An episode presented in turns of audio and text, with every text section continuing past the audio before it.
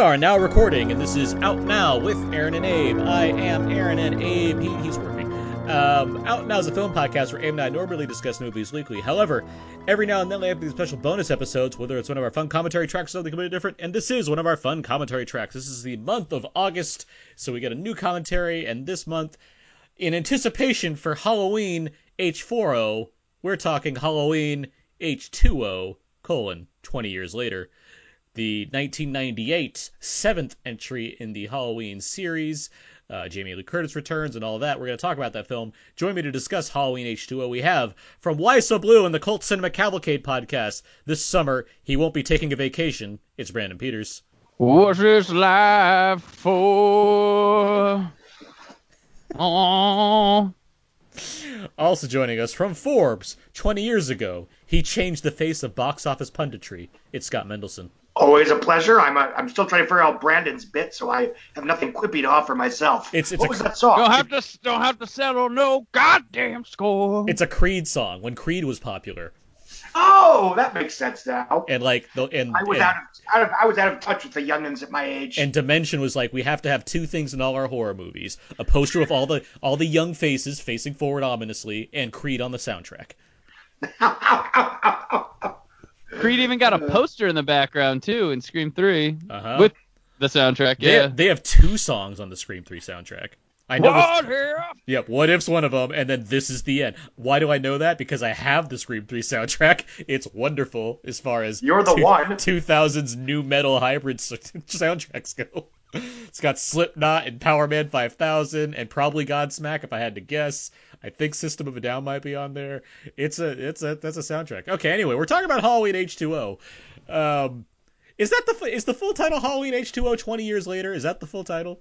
I don't think anyone's ever called it that. I think I the, think it's- but the movie calls it that though, right? It says all Yeah, of the, those things. the poster said it too. The poster says it. Yeah, it's I had right, the it's- poster in my bedroom. It's right Fair under the poster. uh-huh. Yeah. Those floating faces stared at me in my room. So. Had a lot of floating faces posters. To be honest with you, I was being, I, you know, I love slashers. So you, you were big with the dimension horror, so it's- the dimension horror. Yeah, yep. They, you know, line them up. You Both dressed the head. you dressed up as Jack Black's character, and I still know what you did last summer, I believe, one year, right? That I did, yeah. Someone's taking their love of slasher po- posters one step too far.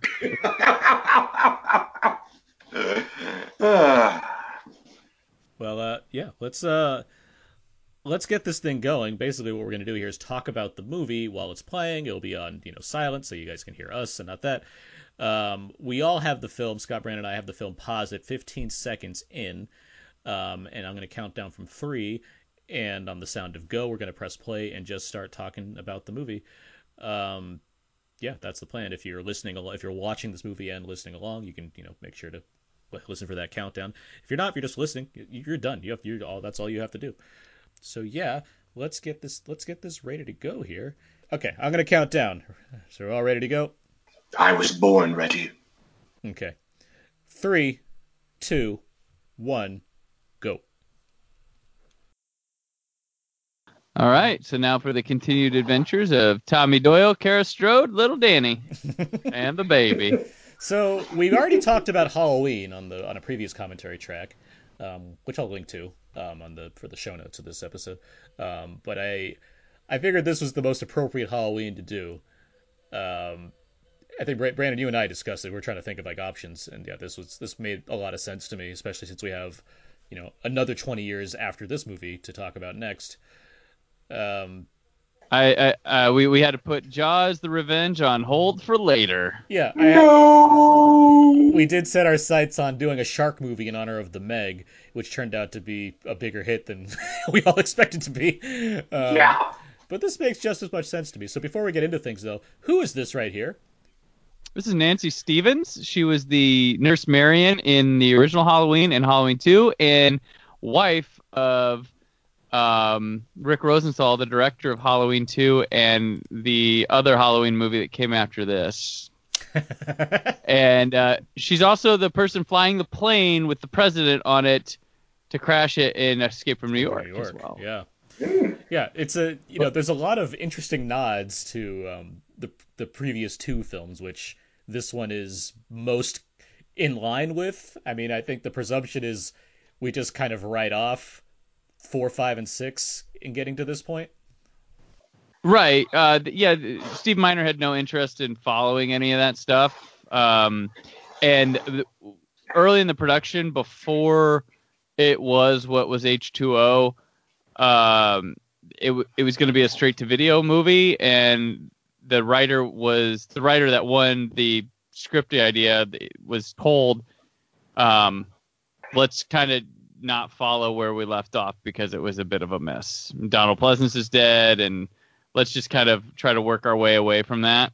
And and the movie that was it was going to be was going to be um, Halloween: Two Faces of Evil, and it was uh, Michael Myers, a detective, was hunting down Michael Myers at a all ghoul, all ghouls, all girls school uh, with uh, the help of a, a, serial killer behind bars, a Silence of the Lambs meets Halloween type of approach. Let's pause that so, for a second. Let's pause that for a second so we can point out that here's Joseph Gordon-Levitt and like a guy, right. that, a guy that's not Jamie Kennedy, but like seems like oh we couldn't get him, so we'll get this guy instead. He was he was he was in he was in Can't Hardly Wait, and he was in a couple like really popular commercials back then. Yeah. So he would have been a recognizable face when this came out. And Now you're like, who's this dude? Yeah, he just seems like a sub. He seems like the the, the like the body double for like another actor that you probably do recognize. Well, Denis right. Leary's son. Right. yeah. Not literally. Th- I mean... This is this is a twofer here because um, these the slasher movies of this era, the Scream inspired ones, always had the notable opening kill being a, a notable young faced actor. Mm-hmm. But here you get Joseph Gordon-Levitt, who's you know Third Rock from the Sun popular. He's even more pop- he's even more famous now, so this works even better. But for the Halloween hardcore fans, you get the nurse um, Marion from Halloween one and two is like your deep track kind of like fandom big name character to bump off in the beginning. Mm-hmm. So it, it, works. It works in that regard as well. Yeah. So this is Joseph Gordon-Levitt's Kevin Bacon moment right here. yeah, yeah. before there were uh, before there were big stuff. Although Gordon-Levitt's Third Rock from the Sun was his. It was his Animal House. Third Rock from the Sun. So there you oh, go. Yeah, that and like like what Angels in the like kid's been working for like you know seven yeah. years at this point already. This scene this scene was from the original script, but it was just Nurse, and then they thought, hey, let's let's bring that. Who do we have from the original movies? And it just made sense to bring the Nurse character back. Yeah. But this scene was just just plain old Nurse, but now it's a character from the original movie. It's a good tie-in too. I mean, is it beyond beyond Jamie Lee Curtis? Obviously, is there anybody else from the original films that are that's in this movie? Uh, nope. Oh, right. I mean, you get. No, it's uh, just. Jamie, I mean, you get a Tommy Lee Wallace cameo in that little flash of. Uh, yeah, you get Michael Myers breaking from the closet from the first movie, but no, it's just this. Jamie Lee Curtis. Uh, they wanted. Um, well, I mean, it was it, the project start like Jamie Lee Curtis got her, John Carpenter, Debra Hill together to to do this. Uh, John Carpenter walked early on because money. Yeah, It, it, people are like, well, we don't know what it was, but he's owed a lot of back money from Moustapha Akkad. Um, Debra Hill kind of wandered off, but she, I mean, she was more than willing to like. She, it wasn't out of. It was just like John's not doing this, I'm not doing this. So Jamie Lee Curtis kind of headed up this project herself, and Steve Miner, who she worked with Forever Young, is who she brought, who did Friday the 13th, two and three. Did one of the House movies, so he was kind of perfect for this. But he even says, "I wish John Carpenter would have done this movie and not me." And I think he did a rather good job. Yeah, I think it's, no, I, we'll yeah. we'll talk about some shortcomings of the film, but I mean, from a direction standpoint, it's it's a nice ode uh, to yeah. you know what the sim- and, the simplicity of Halloween of the better Halloween films. And and Jamie Lee Curtis is now going around. She's doing that typical thing of uh, let's sell my new movie by trashing the previous one I did. But she was heavily involved in this thing. As much as she's like, yeah, I did it for a check if she did it for a check, then she didn't need to be have her fingers in a lot of this. Like her and Steve Miner were a team. Mm-hmm. Like, and I'm not saying that like, oh, Jamie Lee gets what she wants. She just cared that much to do the project the way it should be. And, but I mean, there were problems that happened during this movie that were evident when you first saw it at all. Like the it's the a, whole changing masks. I didn't notice. When, I saw this movie twice in the same day when it came out. I didn't notice. It's a little weird that like she would come back to like because it's not like the reputation of this film is like soured. people generally like genuinely point to this one as like one of the better sequels, if I'm not mistaken. Yeah. This is this is gen. I mean, a lot of people think it's a, the series is weird, but like i- this is easily one that people are gonna say is the second best film, Like on average. easily. On average, this one gets tossed up as second best. Uh, the original Halloween two is second best. Um, there's people that think Halloween three is the second best. There's people that four. I mean, uh, the the ones you're not gonna get people saying is second best are six, five, uh, the first Rob Zombie um, Resurrection, of course. Leaving, yeah. But- I mean, two at that. Like, see, at that point, you're diving into the minutia where like only horror fans or like Halloween franchise fans really Yeah, a- diehards. Yeah, they have to have a bigger opinion of what you should be praising or whatnot. But yeah, yeah. The idea of this film was to bring Halloween back to a prestigious level, and and following the story from the previous one wasn't going to do it. Uh, putting it at an easy place for a newcomer or someone who hadn't seen a Halloween film in a while. This was a good starting point. he shoved a ice skate right into his face. It's such a. Right. I, what what did Michael do? Like he took, grabbed him, put it in his face, and then like placed him onto the chair and slightly rocked it. Then sprinted around, Yes. sprinted around the house, grabbed Denis Leary's kid, Ned Leary, and killed him. And then positioned him like straight up by the door. I just when I'm watching this movie, I'm thinking, okay, it's 20 years later. So what has been what's Michael been up to? This is my main concern when I watch this movie. It's like, Right. what's he, what's he been what's he been like? Has he been clearly he, he spent he must have spent an entire year waiting for this night to prepare this, but like the 19 years before Well, this, I- what I else is think- he doing? I think there's uh, in the Doctor Loomis's office. Uh-huh. there's a lot of like bodies and stories and stuff. So I, I take it as he's been possibly still killing around different places Who? or something during this time. Who? I don't know. I just say it leads it leads me to believe okay, maybe. By the way, the mask during this opening scene is the mask from Halloween Six. Okay. Which is Uh, which is still one of the best. they didn't. That's a good. It's That's a, ju- yeah, that's a good mask. That's a John Carl Buechler mask. that's a good. I like this whole kill setup, by the way, where it's Mhm. it's reminiscent of Scream, actually, as far as it's all happening right there, but they're just not quite getting there in time. Um, And this is a Scream era Halloween movie, and it, it's funny because as much of a trendsetter as Halloween was, it became the copycat after its initial, you know, run. Like, it- like Halloween four, like they wanted to join up with more of the ranks of like a Jason type type idea with those, and and then you know after Freddy and Jason had their secret origins, uh, Michael got his mhm. and then now there's the Scream era stuff, and Halloween's jumping in there. They jumped in on the remake train, uh, the Blair Witch stuff. Like it's, and but now I think we're gonna get something possibly different Well, that well- could set trends. We'll get back to that because we'll, we'll talk about where things could be going. But uh, I forget. Is this does, is Kevin Williamson involved in this at all? Like, did he do? A yes, re- yes. Um, by the way, that's Stan Winston's son's the the white guy in this scene. Um, Huh. but Kevin Williamson was brought in during the scripting stage because there was stuff that wasn't working with the film. He apparently did a treatment, and I, I read I read it back in the '90s, and it I don't I I was led to believe it was his treatment, but the Frank Zappia seems to have his whole his his touch over all this. But Kevin Williamson came in to help make some things tie together, and also um, uh, he uh, he fixed he convinced Moustapha Akkad on how they could keep the story going Mhm. beyond this movie because Jamie Lee is like we're killing him, we're killing him, we're killing him, and Moustapha's like Moustapha Akkad's no, you don't kill Michael Myers because then I don't make money. And um, I, I really like this opening credit sequence, by the way. Oh, it's good, yeah. And it's when they use the some of the better parts of Ottman. Ottman did the original the Score, the score and then they replace most of it with uh, John With- with, um, with scream and mimic yeah, music. that's right. Yeah, the music Um, Scream and Mimic exactly. but but uh, there's part like this the the Halloween theme is good. Some of the Hot Ottman stuff just doesn't fit. Um, I agree with like Patrick Lussier is the one who made the decision on this not stuff not his score not working.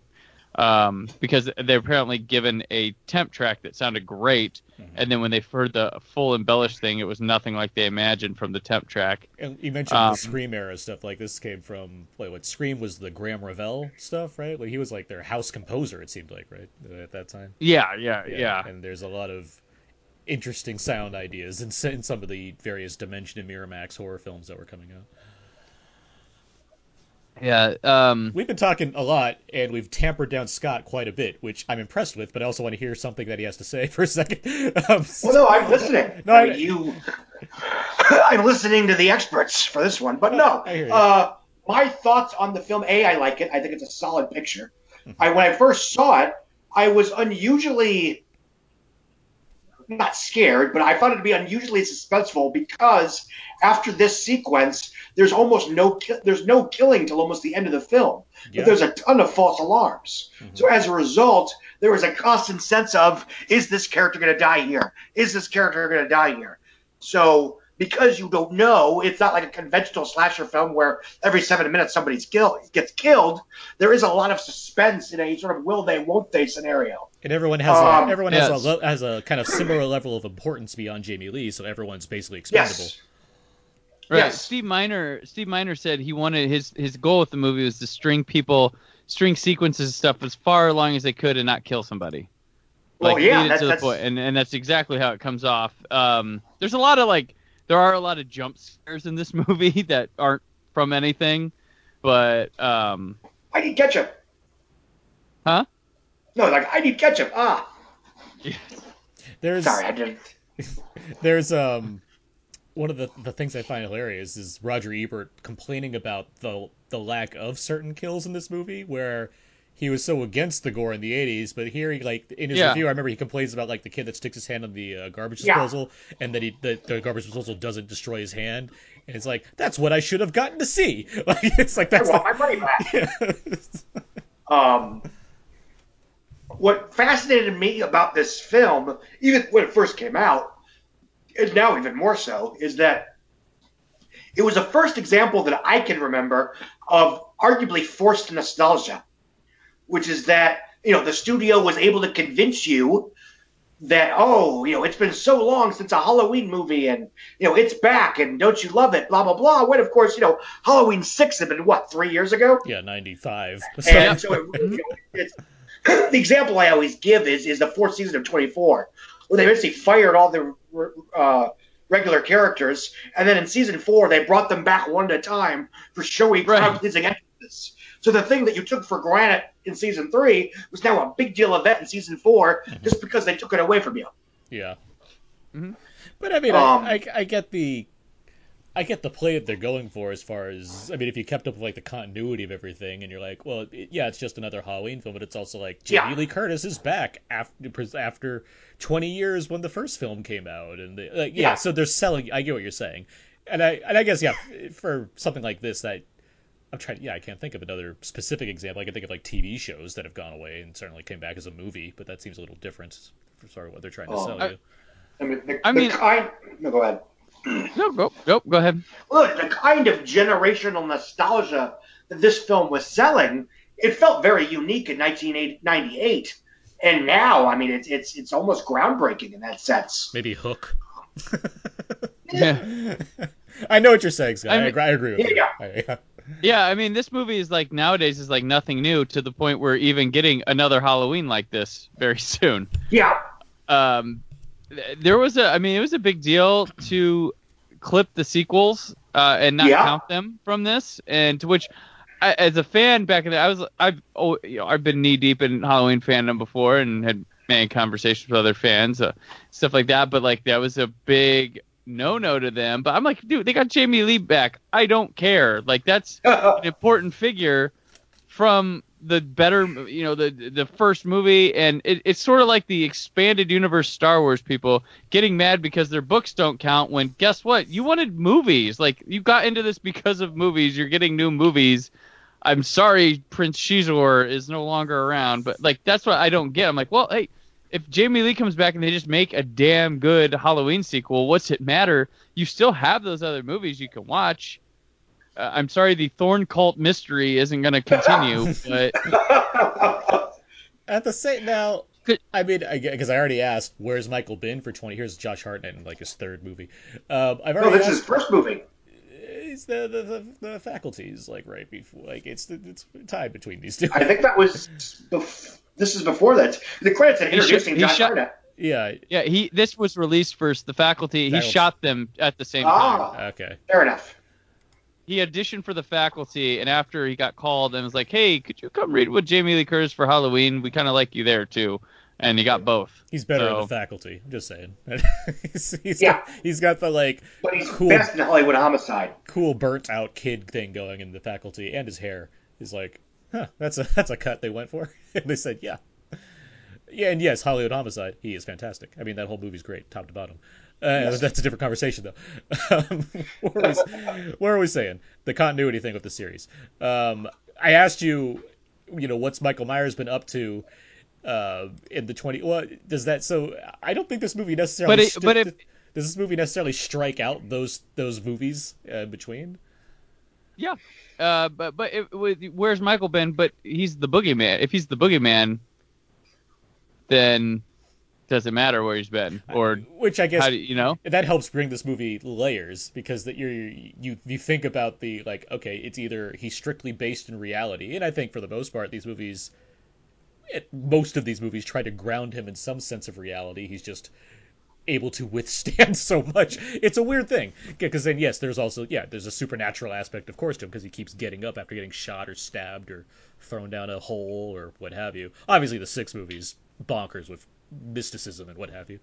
But uh Mhm. which mask is that? That's the reshoot mask. that's the reshoot mask okay. Because I, I was telling Aaron off air that you know I've, I've seen the work print of this movie, and there's a different mask in that shot in the work print. The work print's before they uh, reshot the ma- all the mask stuff. It's got uh, temp track score to it. It's got some different uh, lines it takes. There's the director Steve Miner talking to Michelle Williams. Um, Yeah. but but yeah, that's some of the, so a lot of the differences in there are a lot. It's a lot of unchanged mask stuff which you can see the mask they, they originally used, and it's just too blank of an expression. It's it's kind of alien looking because well the the, the original mask gets this credit for being, you know, like this expressionless face. It still looks sort of human, which is creepy to it. mm-hmm. It's still got an expression, you know. Um, I just it's not like realized the angry other- like the Rob Zombie one, but the other main male kid in this movie that's the grown up uh, that's the kid from Jumanji that turns Jumanji, yeah. that turns into a monkey Oh, And here's this weird old ca- like this. this I, I don't know. The this old car like why? because it's like it's it's a woman and her kid too. It's like what, what's what's this? I want to see this. Uh, Sub- what, where's this web series to explain this situation? they, they said it's supposed to be some some hippie mom, but she looks normal. Yeah, it looks like just a regular mom. Uh, yeah. I, this this sequence is just always. I mean, it's to you know, hey, Michael's still here. It's to remind us, but it's just sort of random. you know. It'd be hilarious if like PJ Soles hopped out of the car, but then I'm like, well, they pulled that off in Devil's Rejects, so whatever, doesn't matter. Yeah, that's right. Yeah. There was supposed to be a Mike Myers cameo in the movie, but he turned him down. good. oh wow, they, Well, they, they, they, they was- couldn't it pull that joke off. That's how terrible for them. Right. Well, it was supposed to be like she was. It was supposed to be very much, uh, to compare it to something. Uh, the Stallone cameo in Staying Alive, where she just kind of bumps by him on the street and gives him a double take and walks off. He wasn't going to say anything. It was Oh. that brief, but he refused. And he also told them, by the way, when you make Hence, the rivalry lives on. when you make Scream Three, don't let Jay and Silent Bob be in it. But they didn't Mhm. listen to him. Yeah, that's the reason that And when movie's you, not good. when you make Jay and Silent Bob, don't let don't let Wes Craven be hitting it. That's So I saw I saw Scream 3 before I was aware of like the View Askew universe. So I was like, who are these random characters that are showing up in this movie? and like I saw Clerks like a few years later, and I'm like, I Oh. didn't I, I didn't put two and two together. And even then, I was like, because I you know I quickly forgot Scream 3 because it's you know terrible. But uh, eventually I remembered it's like, oh yeah, that was a thing. Are these? You were the one guy that said it's those guys from Scream Three. Exactly. That's what I shouted at, to the ra- to the rafters. Is this? I'm trying. Are there other scenarios? I could. The only one I could think of where Michael leaves people alive is like what, like the nurse in the first movie. I guess Yeah. like, some of the kid, like one of the kid, the kid he runs into with the pumpkin, but it's like he's not gonna kill that kid with a pumpkin for no reason. I'm trying. Are there other scenarios where Michael just like straight up leaves people alive? Because like this seems like one of the few times. Um, You know what I'm saying? I know. Like as far as Uh, as far as using some needing somebody to use them for something, generally he well, have you ever them. have you ever tried to open those stall doors when they're locked? I Pain in the ass. mean, I've seen the preview for the new one. Doesn't seem like that's gonna be much of a problem. uh, who did he leave alive? Um, Right? Like I I can only think of the nurse in the, fir- the who he just killed, so he got her after all. Never mind. But, um, Yeah. the- yeah, he, he just he waited. He's like, you just wait twenty years. What I, bas- basically what I'm saying is he's gonna come back for this girl and his and his and his, and his daughter in the in the next movie. Yes, Finish unfinished business, just like the end of Blade Two. and there's Adam Arkin. Adam Arkin as like the, the the best mensch of the series. All right, like I'm not George Clooney, but you got me. Um, but no, he's great in this. Like Yeah. I I love him, and him and Jamie Lee Curtis have like just fiery chemistry. Adam Arkin. Well, is, I- Where are those Mhm. those people in their 40s and 50s rom coms with Adam Arkin and Jamie Lee Curtis? Needed needed a series of those. Well, I think in a slightly similar way to Nightmare on Elm Street 3: The Dream Warriors, one of the which is a better film, but whatever. One of the reasons this film works is because the adult characters are as compelling, if not more so, than the kids. Right. Oh yeah, for sure. I mean, yeah, they they yeah, like, LL Cool J is even pretty good in this. Oh, we'll talk. We'll For- get we'll get to that for- because there's some good things for- to talk about with LL. Yeah, I, I think I think one of the thing is the the dialogue's pretty damn good in this movie. Like there's a the, we'll Yes. get the scene later where Jamie Lee Curtis is revealing her true identity to Adam Arkin, and that just that just that just plays great, Well, and it's I, Yeah. I think it goes to what Scott you were saying, where it's like, yes, not only are we not getting people being murdered every you know ten minutes, but there's there's Janet Leigh, but there's also like, Yep. there's a dedication to well, we're not going to see people getting murdered, so what do we do instead? Well, we have to have these characters do something. How about they talk to each other? And it seems like there was care put into Yeah. them talking to each other. and I think that's where Williamson probably came in and touched yeah, us up. exa- exactly. Yeah, and I'm sure you know Um, Tarantino did something because he always does things. I don't know. I'm. But, um, Yeah. Because Kevin Williamson, I mean, he was the horror guy. I mean, we didn't have. I guess Dimension was the horror studio for the '90s, as Uh-huh. to like the Platinum Dunes or the, the OOs or the you know Blumhouse, Blumhouse now. yeah. But um, yeah, like Williamson was touching everything, and he had his his whole you know Breakfast Club meets this classic horror movie yeah. uh, type thing that he did, and he, everybody go to him. And I guess because Steve Miner also he was uh, helped launch Dawson's Creek with Kevin Williamson, and that's kind of yeah. how they got him to get this going. hmm And of course, I'm sure like Joss Whedon, David Hayter, Chris McQuarrie, David Twohy were probably all like tr- throwing in some lines here or there too. They seem to do that a lot. Um, look at this picture of Josh Hartnett, by the way. It's taken yesterday because you framed it right away. Yes. God, there, there's my daily picture I get of my son. Can't believe Hartnett didn't come back for Resurrection. Just man. I know, right? Um, okay, so here's LL. Um, This is the year of LL Cool J. Is it? This is it. This is deep, it? this in Deep Blue Sea, like all, And- nearly back to back, and then a year later, but he's still filming at the same time. He's got In Too Deep. In and, Too uh, Deep? and- yeah, I actually, I actually didn't mind In Too Deep. movie. In Too Deep's good with Omar. In Too Deep, yeah. with, with, with Omar Epps. It's got a good poster. That's what I can remember. Yeah. It's Omar Epps is like looking worried with a gun, and LL Cool J just has his hands pointed down, looking very serious. Yeah. It's like you survived Juice, now survive In Too Deep. Keys, keys, keys to the range. Jagged Edge. That was huge off that soundtrack. And um, uh, any given Sunday also. Oh, right, yeah, right. LL was working in the in the late late '90s. It's like he's gonna start acting. He's gonna do a lot more. And we didn't It's just- it's- we didn't see it for a while, but he shot Mindhunters in the late '90s, didn't he? Oh, Yeah. right. Yep, yep, yeah. Is this is this show still going? Yeah, of course. Yep, It's they on- live forever. Yeah, exactly. Wa- Walker Texas Rangers uh, approaching its seventh episode. So so Hartnett on this movie hated his hair. They were trying to do his hair all fancy and stuff, Mhm. and so he would wear a hat, a beanie hat between takes, and wouldn't take it off until they rolled the camera. Because he he said he was, I he goes, I went into this not with movie star aspirations, but as an you know wanting my theater and actor thing, and I always hated how unrealistic kids' hair was in movies. So I would do anything I could to make my hair look as like real as possible. So he'd put the beanie on immediately after cut, and he wouldn't take it off till they shot. And he was very sorry to his hair stylist and stuff for the movie for I, I mean, being that way. he says this, but it's like I don't generally see people with bad hair walking around outside, Okay. Yeah, that seems like a weird compl You know, it's it's. especially at a prep school. But he was Like- he was 19. He was 19. He knew everything about the you know. Mhm. 19. Michael Bay whipped him into shape. Yeah. I'm sure Virgin Suicide, Sofia Coppola's like, do whatever you want, just don't come in bald. None of that Alec Baldwin bushy beard nonsense. Right. Yeah, Josh Hartnett treated every film set like The Edge. That's that's how it worked. You'd think she'd just sort of like take a vacation around this time. yeah, you Mm-hmm. think you think this would be like, this is where I take those two weeks I always talk about. No reason why. Bye. See ya.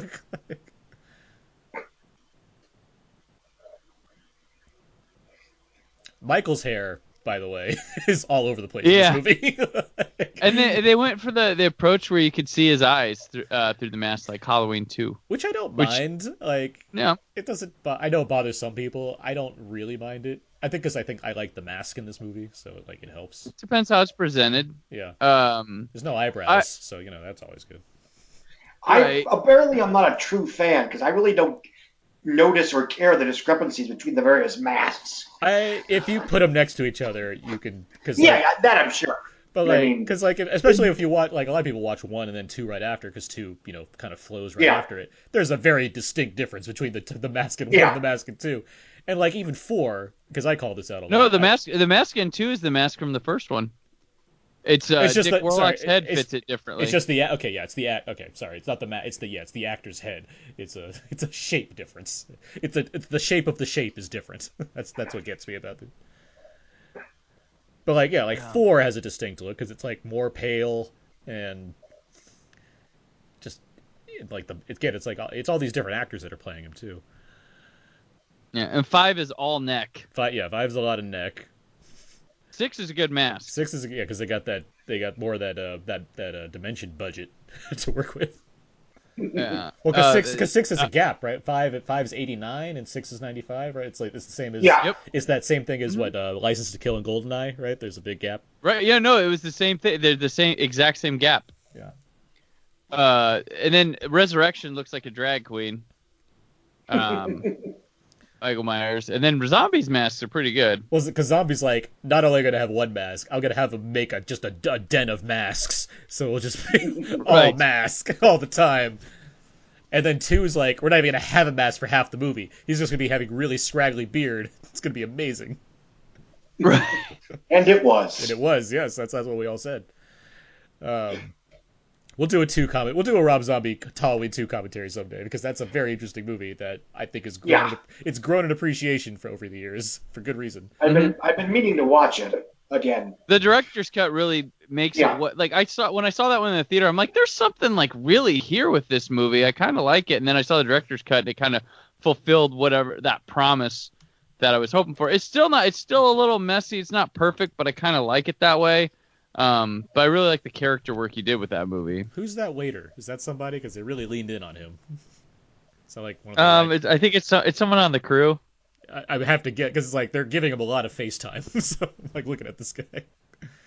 He's the murderer. Waiter David Blanchard. It's uh, it's uh Bradley Cooper. That's that was one of his early roles. he's what he's he's an assistant on Dawson's Creek. Yeah.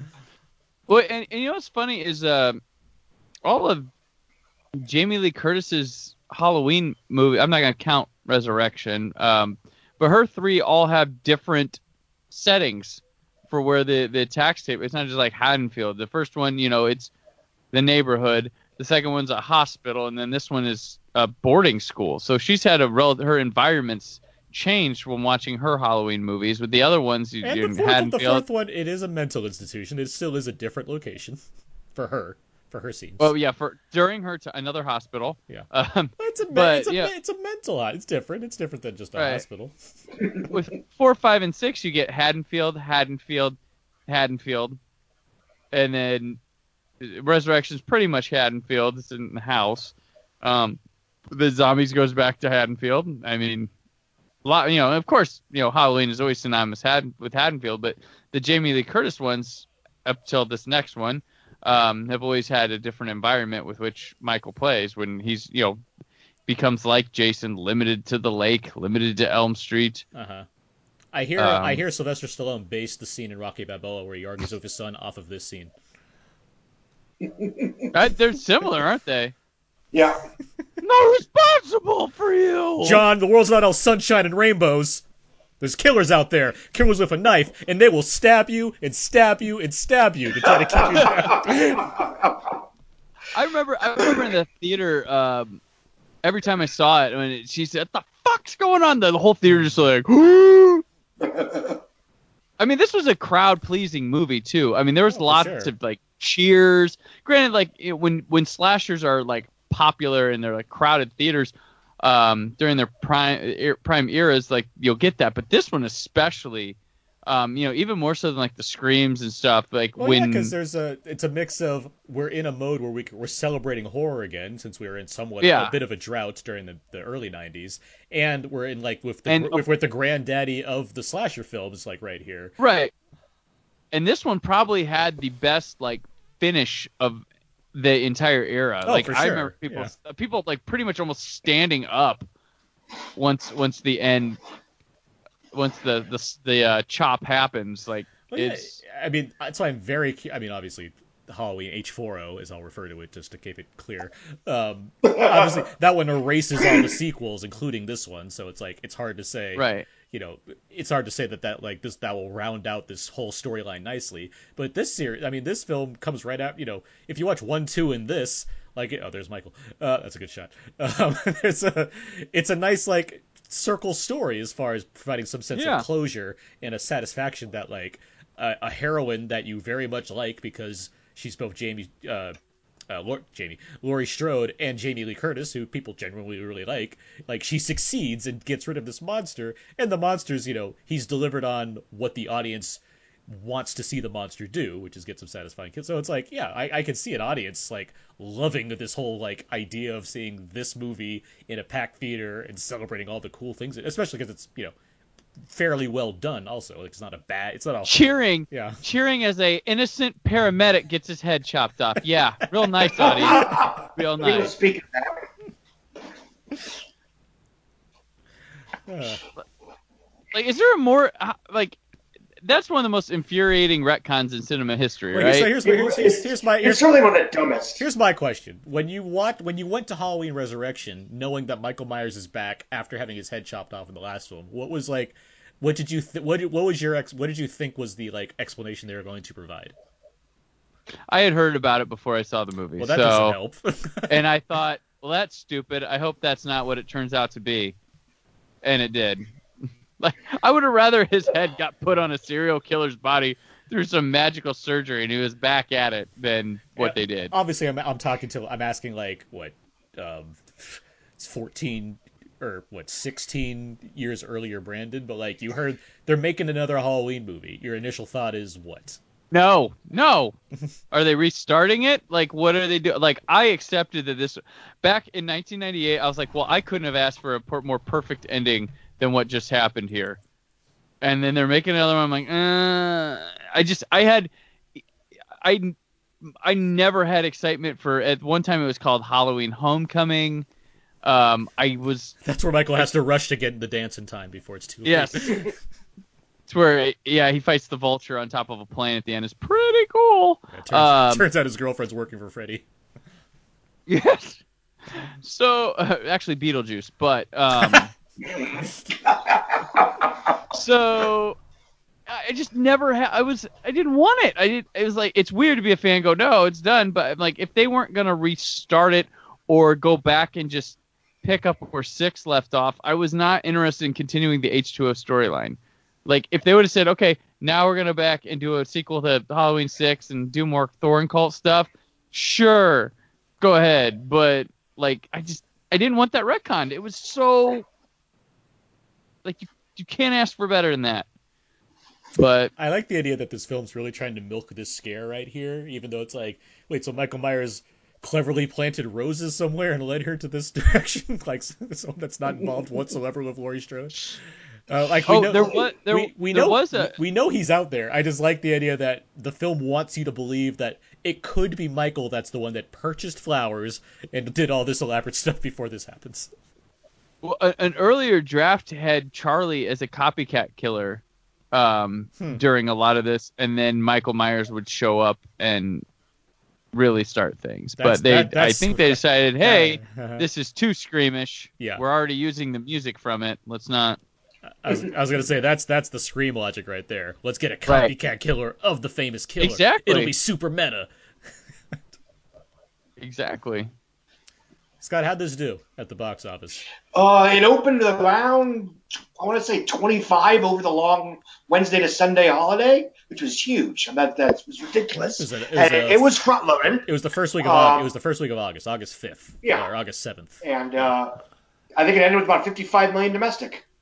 I think it was a. I think it was a pretty big week. Like it, it, Yeah. it debuted at like number three because there's two other big things at the same time. Uh, there was Brian De Palma's Snake Eyes, Yep. which to, which opened with about the same amount of money, and Saving Private Ryan was crushing the box office, so it was still number Right. Yep. One. that was number- it. Yeah. Yeah. That was it. Um, but no, this was the highest gross. This was the big Halloween movie, and then Rob Zombies came out and demolished it when that came out. And left a that made about the same amount, not accounting for inflation, because it did about $30 million over Labor Day 2007. Yeah, But which was the yeah, record. Which is was that record for Labor Day? Still is, yeah. Still is, okay. Uh, and then it was also very front loaded. it beat uh, it beat Transporter two, if I'm not mistaken. No! The best of the Yeah, trans- did- the best of the Transporter trilogy. Yeah, it did. Uh, Sorry, quadrilogy. Quadrilogy. My bad. yeah, this came out. Yeah, August seventh or August fifth. So it was one weekend before the Avengers. I was there. I was there for the. No, no, the other Avengers. oh. Uh, Both had cat suits. Hey, um, I was I was there for the first screening of this movie, and then the the one of the late night screenings. Like I saw, I, I think it's the only movie I've ever seen twice in one day. I was that excited, and then I went to get on the weekend or the later that weekend. Watched a bunch. The the closest I've gotten to seeing movies twice in one day, one was Dark Knight, because I saw that I saw that because the so my stupid friends didn't get the tickets in time, so we had to go to the 3 a.m. show in IMAX, which still worked. I was fine, and then we saw it again that night at like 8 p.m. So I guess that's one Mhm. that's one day technically. I guess. I guess. Oh, never mind. I saw I saw Attack of the Clones at midnight um, when it came out, and then like eight o'clock that technically same day, I guess. Uh-huh. I did that with Two Towers, not intentionally. Oh. I just I had made alternate. You know, I basically made plans with two groups of people. Uh, X Men as well, midnight and then Friday night.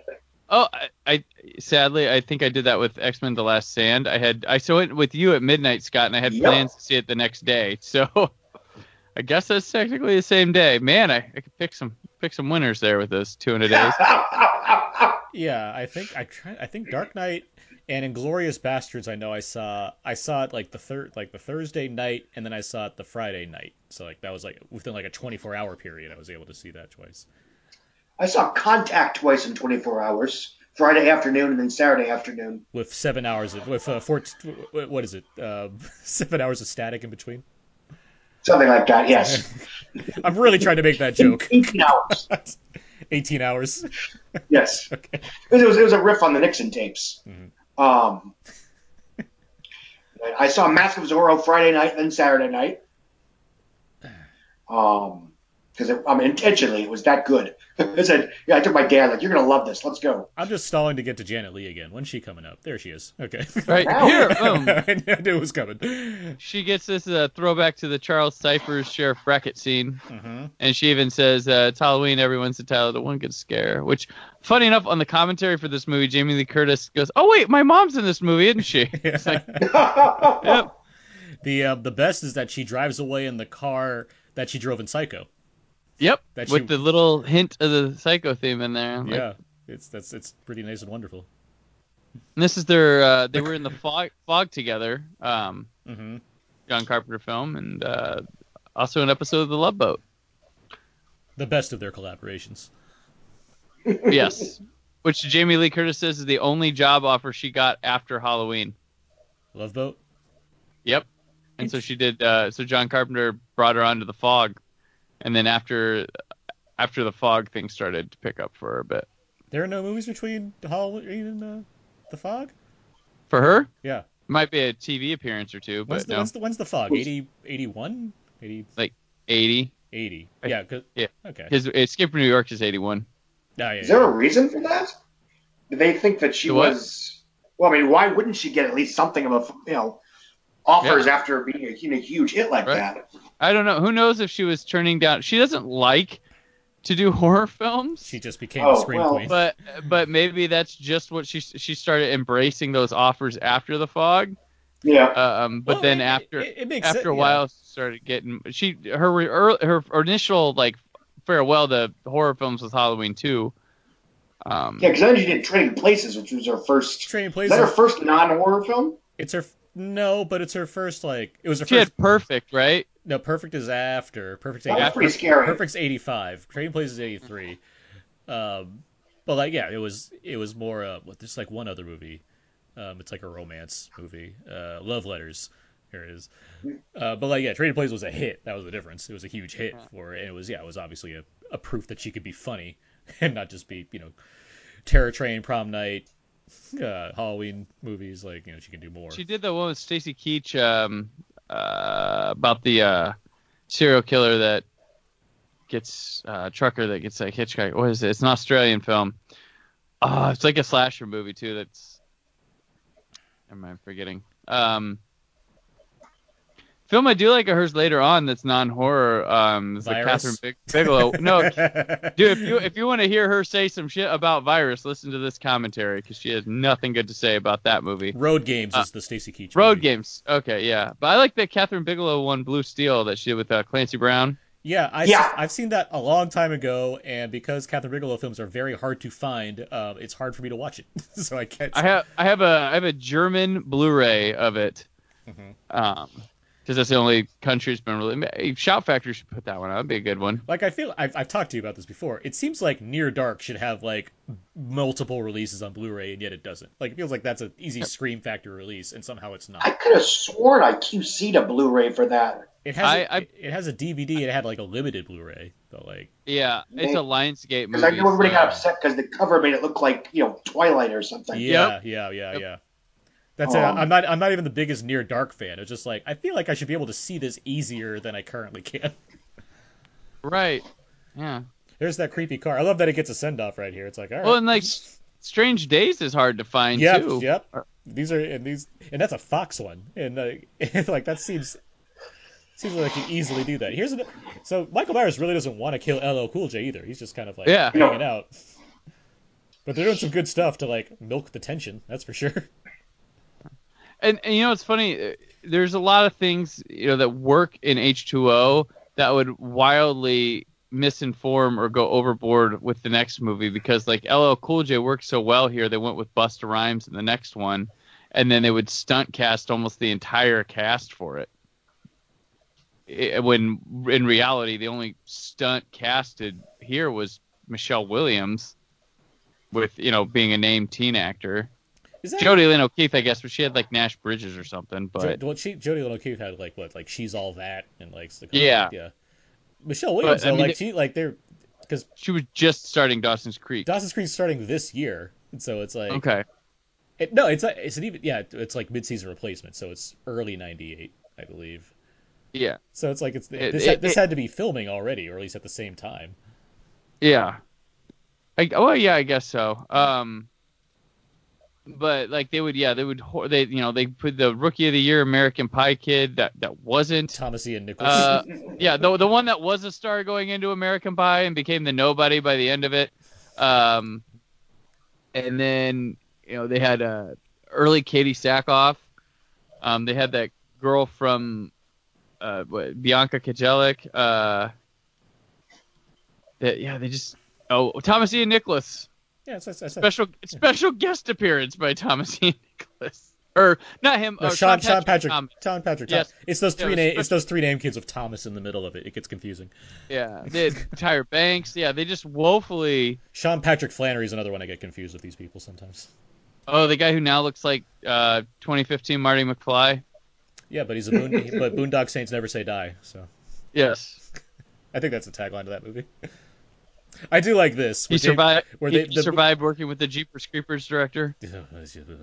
um, I, I I do like that Michael's like he's here at this point, so this movie's done a, a great job of like setting up the potential terror that could be caused to Jamie Lee Curtis. So it's like now she can't blink him out necessarily. It also hints at a potential copycat killer. You know? I suppose, yeah, if, if they went that route. yeah. Well, I'm, no, they're not going to go that route, but it kind of hints in a way that's like, oh wait, maybe it's someone else. Maybe you know, it's not because we obviously unless the guy who showed up at the beginning of the nurse's house wasn't Mike Myers, but I mean, it would make more sense that this old man has nothing to do forever and then suddenly reappears. Yeah. yeah, 'cause, I mean, just unlike- the way they film Ark Ark in here is just kind of strange. Unlike H4O, where, you know, Michael's been locked up in the checkerboard mental institution for the past 40 years. right. Oh, it, That's that's here comes 2. one of my. Uh, there's Scream two, the handshakes. Um, I love uh, Ark in here. So I'm like the uh, I'm having my nipples pierced tonight. Mhm. That's good delivery. Arkin's good. So I never watched Chicago Hope, but like I see, I've seen Ad- Adam Arkin in a lot of things, and I'm always like, this he just has a good screen presence. Like, he's, Yeah. he's, he's like, he's, he's he seems like a good guy. Well, the problem they, sold him as poor man's George Clooney, and he Well, he looks he, it too. I mean, he's, he looks it, yeah. but he's I think he's got a di- much different presence. Oh, for sure, yeah. His, his attitude's completely different from George Clooney. That said, he's also a very accomplished director for TV. Like he's done a ton of Yeah, a ton of TV directing. Done, did a bunch of Justified, Just- right? Justified for sure. A lot of FX shows specifically. Yeah. Uh, probably because you know you're in that group. And then it, like because uh, he he's on those shows too uh, every now and then also. So it's like, oh, Adam Arkin's gonna be in this episode. I look forward to these. Oh, so we were talking about um, the lovely Scream Three earlier. This this uh, building would be used for it as the mansion in Scream Three. yeah, this looked very familiar. As I was looking at this, it's like yeah, this because like- it's actually it's actually one building, but they tried to make it look like multiple in this. Yeah, right. Because it's like a bi- it's a campus, so it's supposed to have Yeah. like everything. But Right. And she's still drinking. it's a late night. It's Halloween. Stressed. I'll- Everybody's entitled to one good drink. a lot of long takes. Yeah. A lot of like steady. I mean, they, they wanted they wanted to try to emulate Cundey's work as much as they can. You can show it shows. They had a their DP shot something like oh really notable. Um can't remember. I'll look it up, but um But these, I mean, the long takes, they're great for building tension. Because again, you know Michael's around somewhere. The movie's established that. So it's like the, the the idea of an unbroken shot just leaves you completely worried because it's like any second now he could pop up in here. uh, no man, they're just not shaking the camera enough. That's Yeah, I remember when I first saw this. This isn't even really a criticism, but I remember the idea of her letting her son go on the trip was such a big deal for her character and her arc that I always thought it was, you know, scummy that they're actually not going on the trip and sneaking around the school instead. Oh, You know what? I was wrong earlier when I said Graeme Revell did the Scream movies. It's Marco Beltrami. Marco Beltrami. Yeah. Yeah. And it was like his first movie was the first Scream, which you can tell because I don't know if you watched the first Scream in a while, but it has some weird directorial choices. it's, it's a lot of like lens stuff and like weird score things going on. Okay, so yeah, this guy. Okay, this guy shot Lake Placid, which Lake Placid got delayed. Uh, well, there was weather problems, and that's what opened up Steve Miner to shoot this movie. Also featuring Adam Arkin. Yeah. Um, I like that movie. It yeah. oh no, it's a fun movie. I, I like that it led to uh, Anaconda versus Lake Placid. that was the cro- I, I like that though that that that crossover logic held true. Like we need to do this. Yeah, this is a great scene. well, I mean, you know, for that what middle hour or so, this is a drama basically Yeah. because there's no violence. Mhm. There's, I mean, yes, there's suspense because we occasionally see Michael Myers, but there's not, you know, it's not like people running away from a killer and not people, you know, there's no No, it- near misses. yeah, it's a this is a drama. it's a psychological thriller instead of a horror. Yeah. Right. I mean, they're mimicking uh, the pacing of the original. That's what I mean, basically what their idea was to go for. Well, even more so because we're 52 minutes in, and no one's been killed since the opening scene. And in the first film, if I recall, she gets strangled in the car at the 50 minute mark. Okay. Well, L- LL Cool J is about to get shot by Adam Arkin, so we're getting close. It makes me wonder why Jamie Lee Curtis would like rag on this movie. It's I like I can't like unless they're I just- think it's just her, her memory, her distance. I mean, during the commentary, she's got nothing but hard work to talk about, and after she's like, "This is this is actually a pretty fun one for you know I don't like to watch my horror movies, but this is a pretty fun one." Maybe it just melds. So- with, maybe it just melds with the fact that she did Resurrection after this, and that's and just kind of reflects poorly Right. on this movie because it it invalidates this film. I mean, this movie got put on a big halt um, when they couldn't come to agreement about killing Michael Myers. What do you mean? Uh, like they, he wasn't gonna let him do it. Uh, Moustapha Akkad. They were like, she was bound and determined that she was gonna chop his head off, and he said no. And he said, no, I can't. You know, I need to. He doesn't die. He doesn't die. He doesn't die. And then they got Kevin Williamson pitched him the switcheroo, to which they even shot on set Michael in a paramedic's outfit walking with the knife just to appease him. But everybody in this movie said this movie counts. This is all we care about. Whatever they want to do after, fine. But then she also had to sign that she would agree to appear at least in a um, opening Yeah. scene of the next film, which she did not want to come back for. And if you should watch, if you see the like press junket or not junket, but on set interviews with her and stuff, she is not thrilled. They really And she she is like I'm thinking about that opening scene in Resurrection. It's like they had to put her on It's like the- wires and all kinds of things to make Yeah. that like so it's like she had to be in. It's not like she just came in for a quick cameo. Like they had to rig her up and do all kinds of things to make it work. Well, and that that opening is like the best and worst part of the movie at the same time. Like it's probably the best shot, um, pace stuff, uh, and then she's a, gets turns into a dumb dum. I mean, Mm-hmm. I just I just did not like where they went, and it's hard. It's really hard to find fans of that movie. Like I think it's a universally just might be some people who can watch it better than others, but every time I've watched that movie, I just Well, it's it's like a Yeah. it's a Jaws the. Revenge type scenario where there's a, just a lot of really bad things that make it somewhat entertaining for some people to yeah. enjoy on that level. But I don't think anyone looks at a Halloween Resurrection, even the fans, and are like, yeah, it's great because of how much it honors the legacy of Halloween. Right. The one thing it did get right is it ditched the the blood like the Michael Stock's relative X storyline. That's one thing that hampered the series and kind of makes it a bit loony. Um, which we all kind of liked it for a while, but then it's like how how how deep are we going with these relatives, which is where we get in six, and then Halloween Resurrection says, oh, let's just make his house like a actually the size of a museum apparently, and he kills people in there with no relative connection, which is the, the smart move, which is what this movie.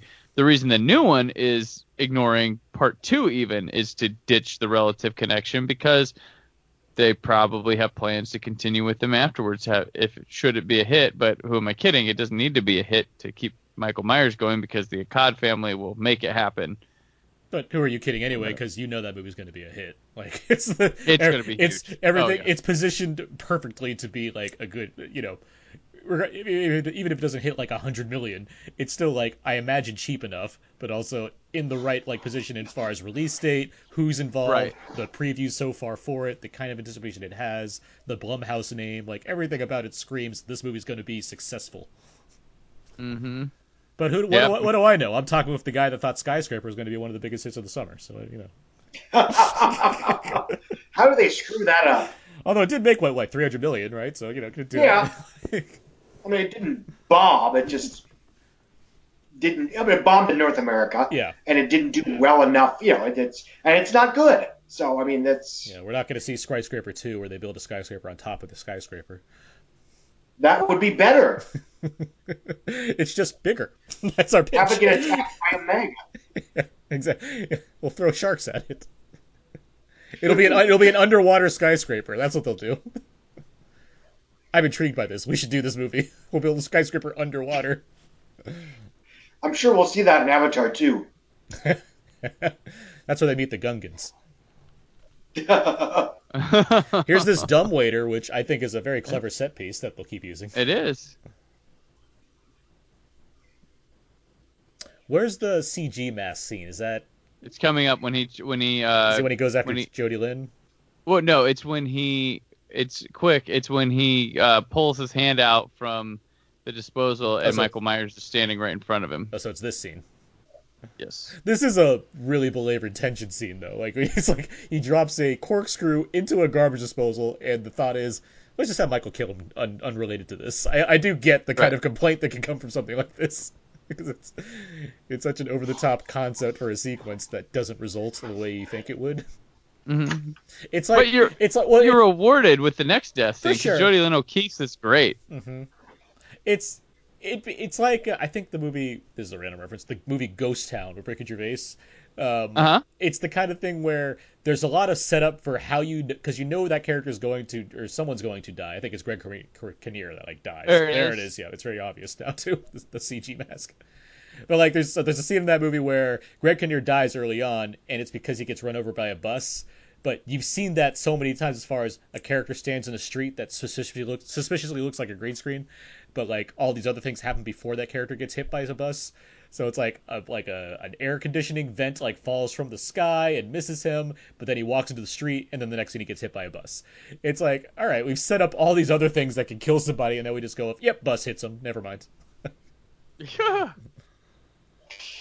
Well, I'm still bitter, night, however many years later, that they introduced those.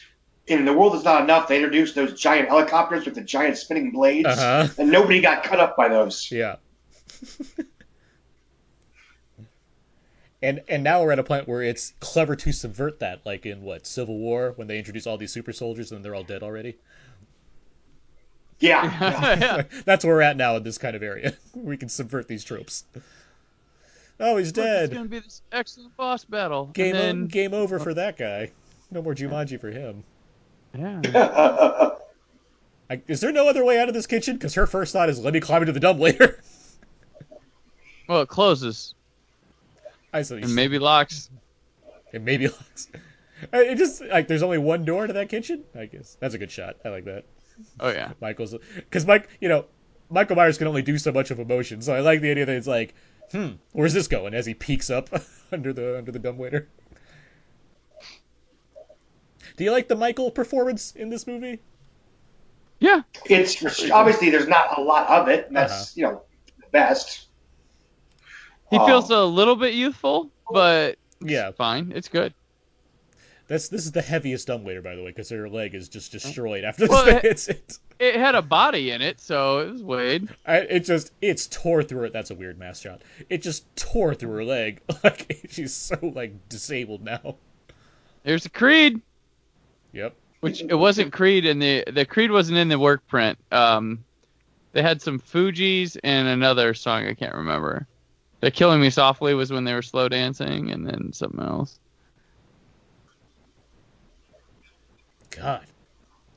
Yeah. Like this is like the gnarliest thing in the movie, I think, right? The Yeah, yeah. This Well, is one yeah. the better- best death in the whole series. Oh yeah, it's the yeah I know it's coming. okay. I So that watched- mask looks good in distances, but close up it can kind of look Yeah, a little bit weird. But in distances, it, it, they really light it well. yeah, it is. This is brutal. He's going at it.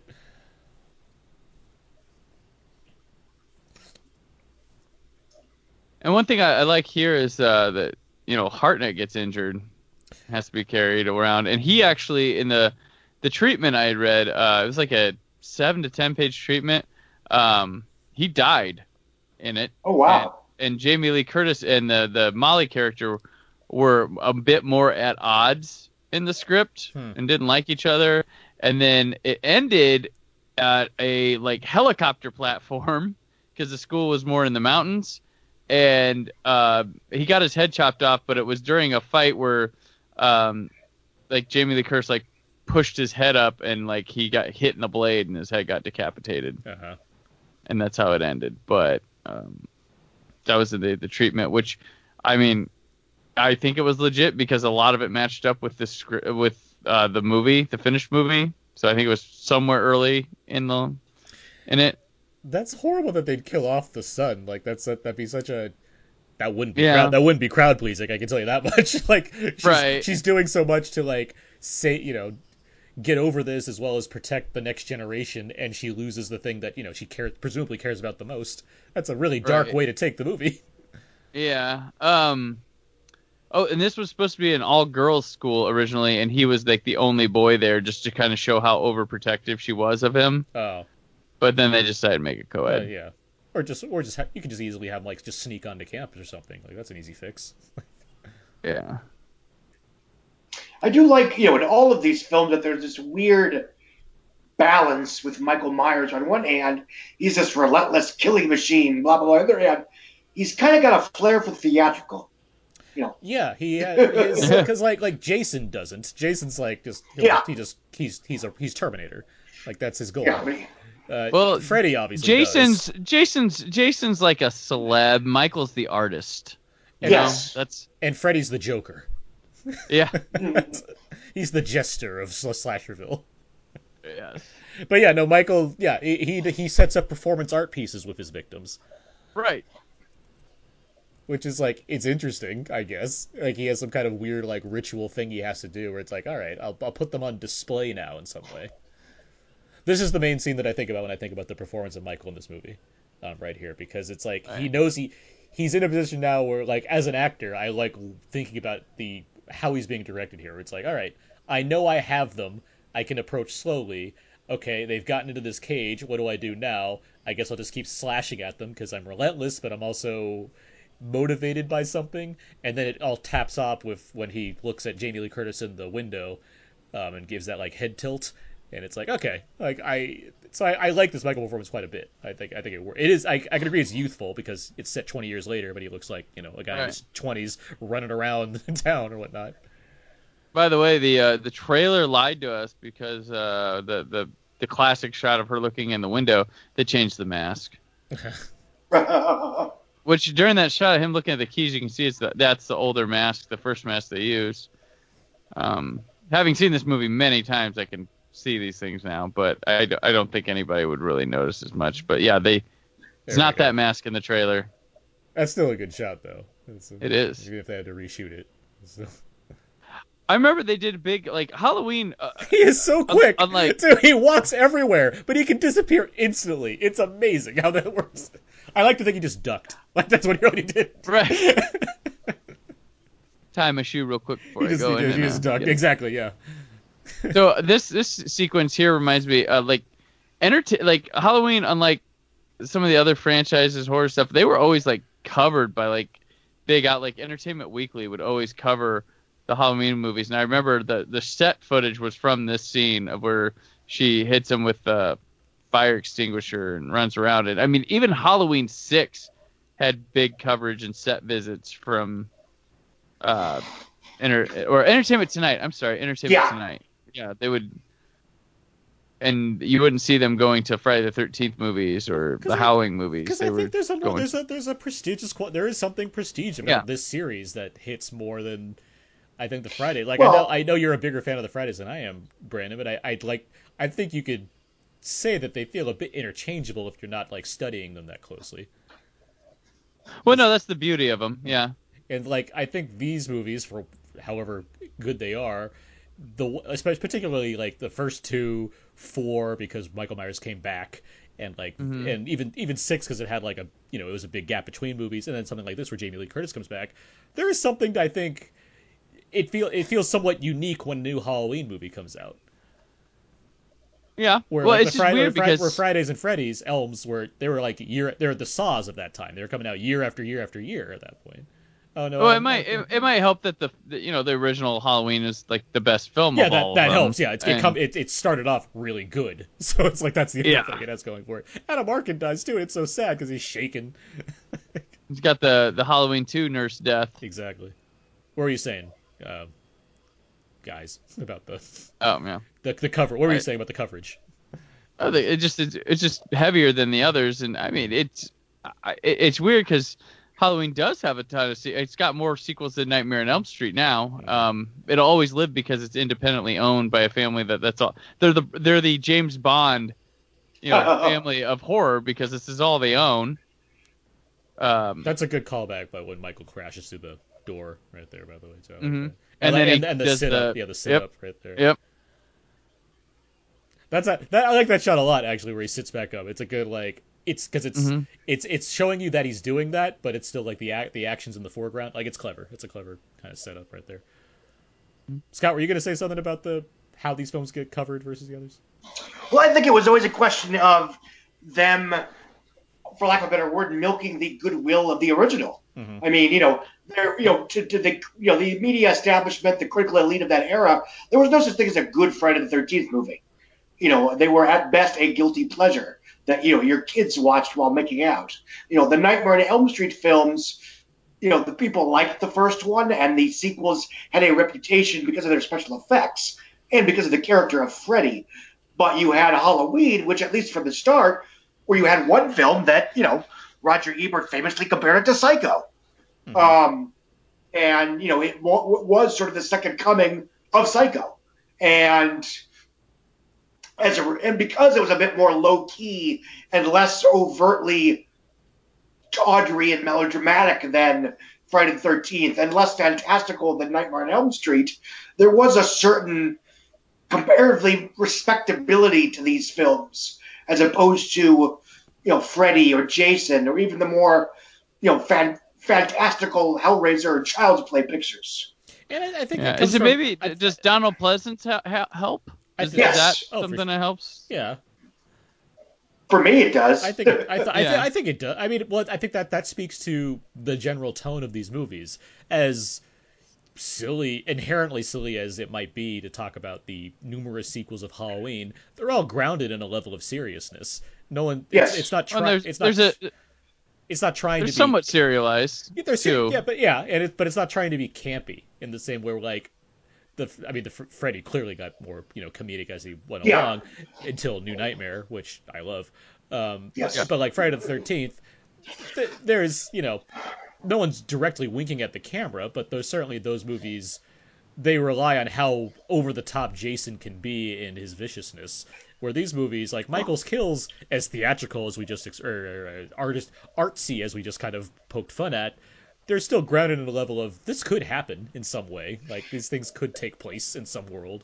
They they. and also, I would argue. Oh, I'm sorry. Carry on. that was good. You go go go.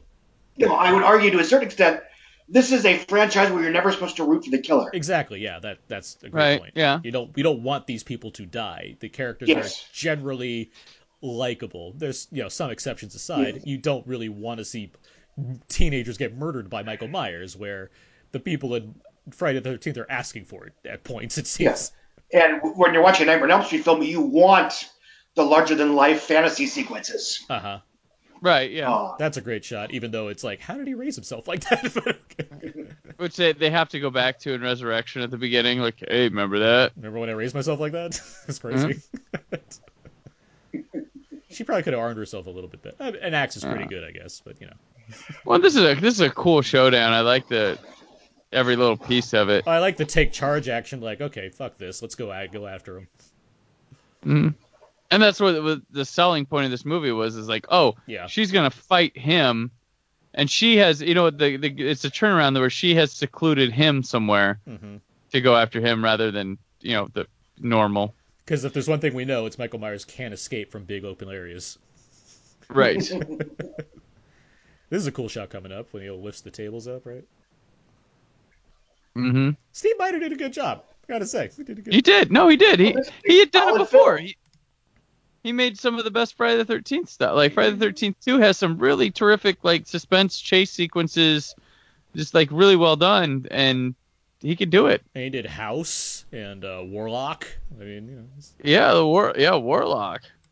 And then yeah, Lake Placid's a year after this. Man, he was working. hmm he did. He he helped. Uh, I mean, he he was a big in the uh, uh, creation of Wonder Years and getting that done. Yeah. And, and you know what's funny is he doesn't like. He'd never really done uh, commentaries or interviews about his films till recently because he just didn't understand. For some reason, he's got that thing where I, I don't understand what what am I supposed to do? I made this movie that speaks for itself, that type of thing. I'm done with it. But you know, on the commentary for this at the end, he's like, "Man, this was actually really fun." So maybe we'll see more Steve Miner talking about things. I think he did uh, show up for the Crystal Lake Memories documentary. Was there a talk- um, Lake Placid got a shout Scream Factory release, didn't it? It did. I'm not sure if he was on there or not. Did you you didn't review it? Um, I did review it. It was years ago. okay. You know how many of those I've reviewed? I don't Uh, care, Brandon. I don't care. You did not fully study for this damn thing. I'm, Um, I'm looking it up now. I'm gonna see as Jamie Lee Curtis throws like a drawer full of knives at him and misses. uh, do- do- do- do. there's no commentary Yeah, on it. there's just a making of. Yeah. Oh, Brendan Gleeson's in that too. Yeah. gotta put this on the list, Lake Placid, as far as commentary tracks we gotta do. No, yeah. I think we've talked about doing that before. Yeah, I'm not probably. I can't imagine us not talking about doing that before. Adding it to the list right here. We're, we're gonna knock one of the long ones off next month. Predator Two. Oh yeah, Predator yeah. It's gonna be like the, you know, like because there's we knocked off the arrival finally like a year ago, and Uh-huh. now the uh the uh, Danny Glover adventure is finally coming. That's right.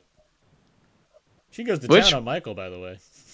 Yeah, watched again recently. Not not bad. It's Predator not bad. 2? Yeah, Predator. We'll, we'll be talking about it. I don't. Yeah, e- I don't even have to. I don't even have to rewatch Predator 2. I've seen it a lot.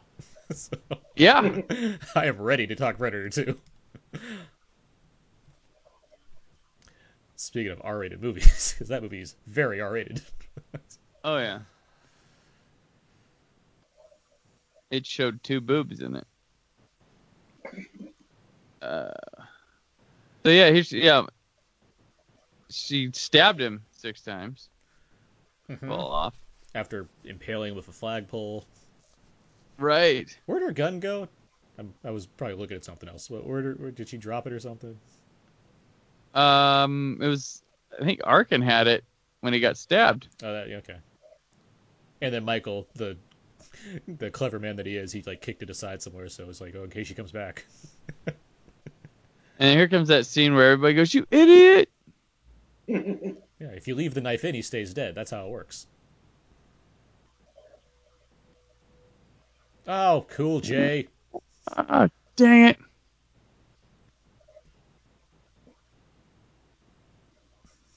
We're going back to Haddon, Haddon Field.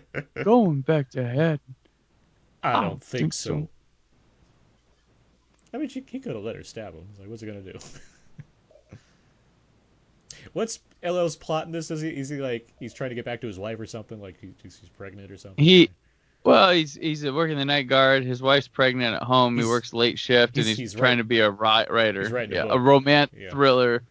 Yeah. Uh, yeah, thriller writer. And I think, he- I think they originally did have him die. Yeah, he yeah he did. didn't- yeah, I yeah. read that he died. It didn't go well. Yeah, because people like because ladies love Cool James. That's why. Yeah, that's right. Yes, they do.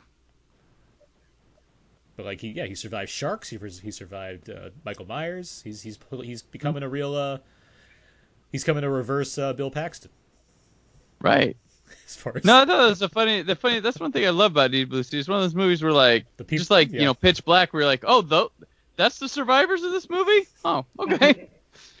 that said, in this day and age, people be like, "Why'd they kill the women in those movies?" right. Yeah. Right. Oh man, I, I was in the theater. I was like, man, if they're gonna like end this where like someone like drives off the EMS, we see his hand move and credits, like that's that was a lame killing of Michael. I get they're trying to throw back to the falling off the balcony, but then I was like, oh crap. This movie is short because there has to be like eight minutes of credits because we're at an hour sixteen and she's gonna kill him right mm-hmm. now. it's not it's not a long movie whatsoever. That said, it's not like the Halloween series has breached the the uh, time limits in the past either. They're all like around ninety minutes. Right. It's only like Rob Zombie's epics that are the long movies. Yeah. No, I'd say that these uh, these anniversary ones, man, they have uh, they have good endings. Yeah, tenth. I love the ending of Halloween four. Yeah, well And that's this, a that's a this one's a doozy. Yeah, Halloween Four is that's a, good. that is a solid sequel. It is. It's. I mean, it's basic. You know, it's it's kind of a you know reboot. Basically, it's a, you know. I mean, it didn't even have to be related to Jamie Lee Curtis. You just have Michael Myers escapes, goes after this random babysitter and little girl. Didn't have to be related, and it could have still worked. But Okay, so the paramedic's like, "Hey, it's me. I'm trying to tell you something," and Jamie Lee Curtis is like, "I'm gonna hit the brakes now." Yeah, I mean, this is as ludicrous as including four through six in the story and having her have chosen Josh Hartnett to keep over her daughter. You'd better off and had to feel this bait, woman. and now the paramedic's like, "Hey, lady, you hit me with your car." Uh, oh man, that that really smarts. Look, I can still get up. hey, lady, I think you're hitting me. I don't think you think I'm who you think I am.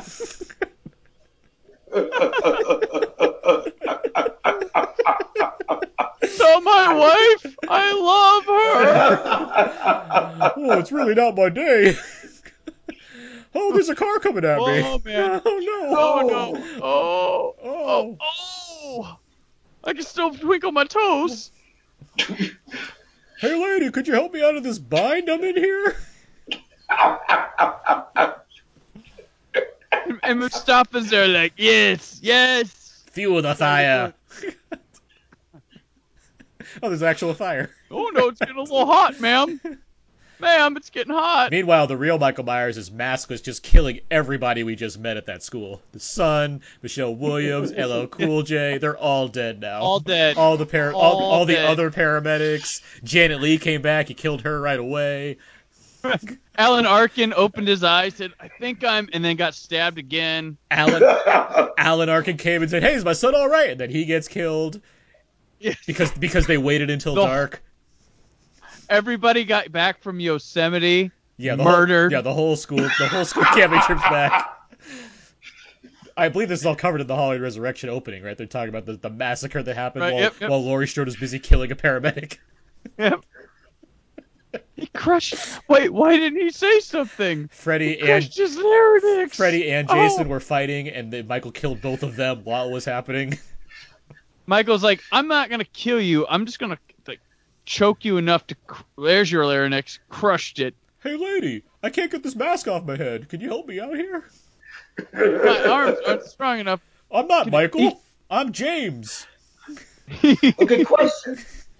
The way he grabbed his mask, did did did our did they know what they were doing for the next one? No, I think it's a matter of No, no, no, no, no.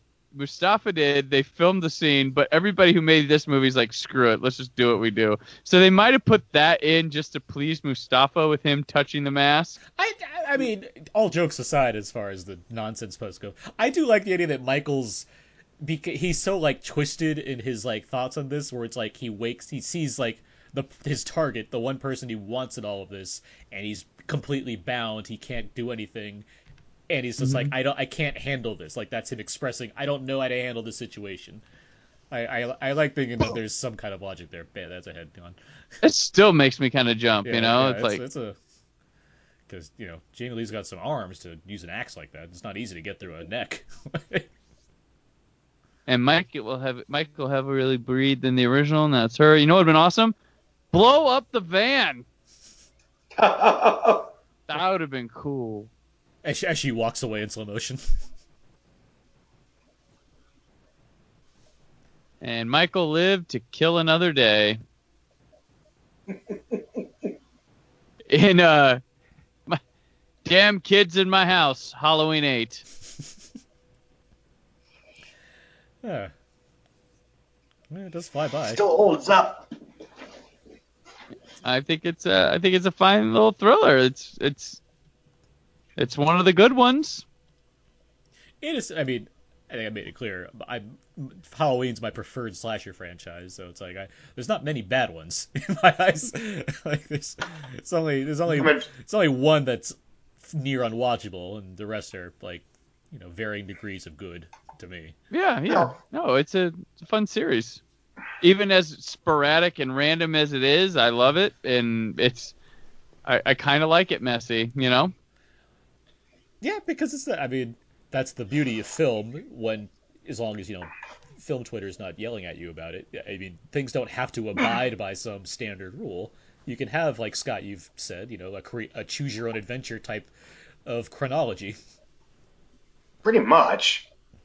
And uh, I mean, I, I like I like the, the the the Jamie Strode trilogy, as weird as it is. Even yes, six to a certain Mhm. extent. Producer's Yeah. cut, obviously. I think Six Pleasence a- makes it work. Yeah, Six is a fascinating film. Like it was one a film that really taught me about like how messy a production can be, like different cuts of movies, test screen. Like I learned a lot off. Like I have a special place in my heart for it. Not only was it my first Halloween in the theater that I got to see, but I mean there was so much fascinating reading to do up on it because it was such a messy production because of the different cuts, getting a producer's cut like bootleg VHS, like all that stuff just fascinated me. So quality aside, I like that film for a lot of things it taught me and just uh, things beyond the film that to learn about and just like talking to people on the internet, hearsay, all this stuff, and reading like Fangoria. I remember reading the the pre-release stuff on Six with Fangoria, and then going to see the movie and like there are no pictures of like these rituals that I was seeing in the magazine. But yeah, and it has Paul Stephen Rudd. Yep. Ant Man himself. So, follow this said, where are we looking with uh, this new one? I assume we're all excited to varying degrees. I'm very excited, and I love the the you know when they said David Gordon Green and Danny McBride. That you know a lot of people always well, well is gonna be a funny one? It's like, dudes, you know like good stuff comes like people don't aren't one trick ponies. Like I wish we could get that out of our system. And David Gordon Green before people associated with comedy was like this serious like art house. yeah, he's like, the guy that indie did George director. Washington, George Undertow. all the real the real girls, girls. snow All the angels, real girls, the, yeah. the hilarious snow angels. Yes. Right. Right, and these guys came. They're fans of things too. They're not. I mean, it's it's just funny, Yeah, but it's the same thing with the whole like you know Tarantino doing a Star Trek film. was like, well, I guess it's going to be loaded with swears and violence. It's like, d- dude can be a fan of something and know how to, you know, adapt to the sensibilities of the thing that he's writing for. like, And that's you know right. that's what's it. Seth MacFarlane's the Orville. You know he. Yeah, there's a little bit of MacFarlane, you know, that sensibility, but he also molds himself to the material. Oh, for sure, and that's something I Right. re- I respect about the Orville, and I look forward to the second season just because the show's probably found its footing now that it knows more of what it's Right, doing well- when it started. It got towards the end of that first season. You could tell they really found what the show was after a few episodes. Uh huh. Yeah.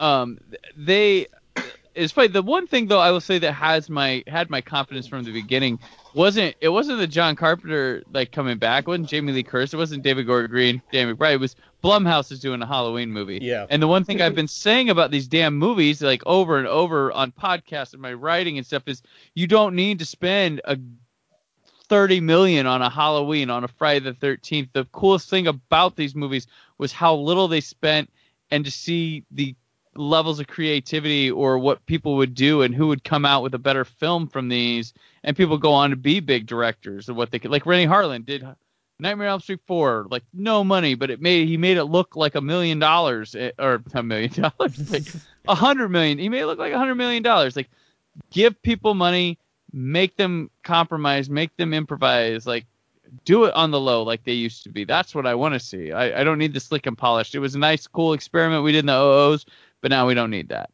And hopefully Blumhouse, and I know Blumhouse didn't spend like maybe even they probably didn't even spend maybe 20 million on it. Who knows? It says 10. Um, yeah, which which is high for Blumhouse. Yeah, it is. yeah, I mean, I'm, I'm sure. What what is it? Um, glass will probably cost a little bit more. That may have cost twelve. But yeah, but right. You know, we'll see. But that's a that's a know. joint Yeah. effort. That's a joint effort with Universal though. So For that's sure. Yeah, But anyway, and Dis- Disney's distributing it overseas. yeah. So Yeah. the marketing muscles there. Anyway, we got to wrap things up here because the movie Yep. has completely ended. Uh, but it was certainly fun talking about it. Uh, so Always a pleasure. with all that in mind, where can people find more of everyone's work online? Scott, Forbes.com. Brandon, Cult Cinema Cavalcade, cultcinemacavalcade.com. We currently have our uh, three-year anniversary episode, which Aaron makes a cameo appearance in. It's lovely. Heyo. Uh, talk about talk about both cuts of Highlander 2 up front. Um, not worth your time to watch either. Just wa- listen to our episode. Great. Uh, you can find all the other episodes about Now Third Name on iTunes and Audio Boom. You can find me on Twitter at Aaron's PS4 and all my right. You know where you can find all our stuff. Um, th- uh, thank you, Brandon Scott, for joining me to discuss Halloween H2O. You're welcome. Um, I, On to P2. I uh, look forward, of course, to Halloween uh, H4O, um, which we, will be most certainly reviewing. And because Brandon, you're a huge expert on the franchise, I'll certainly have you on for that episode. Um, but yeah, stay tuned for next month's commentary. We talk about Predator 2. We've known that in advance because Shane Black's Predator is co- the Predator is coming out very soon. Um, so yeah, all that's happening. I think that's going to do it. So until next time, so long and goodbye.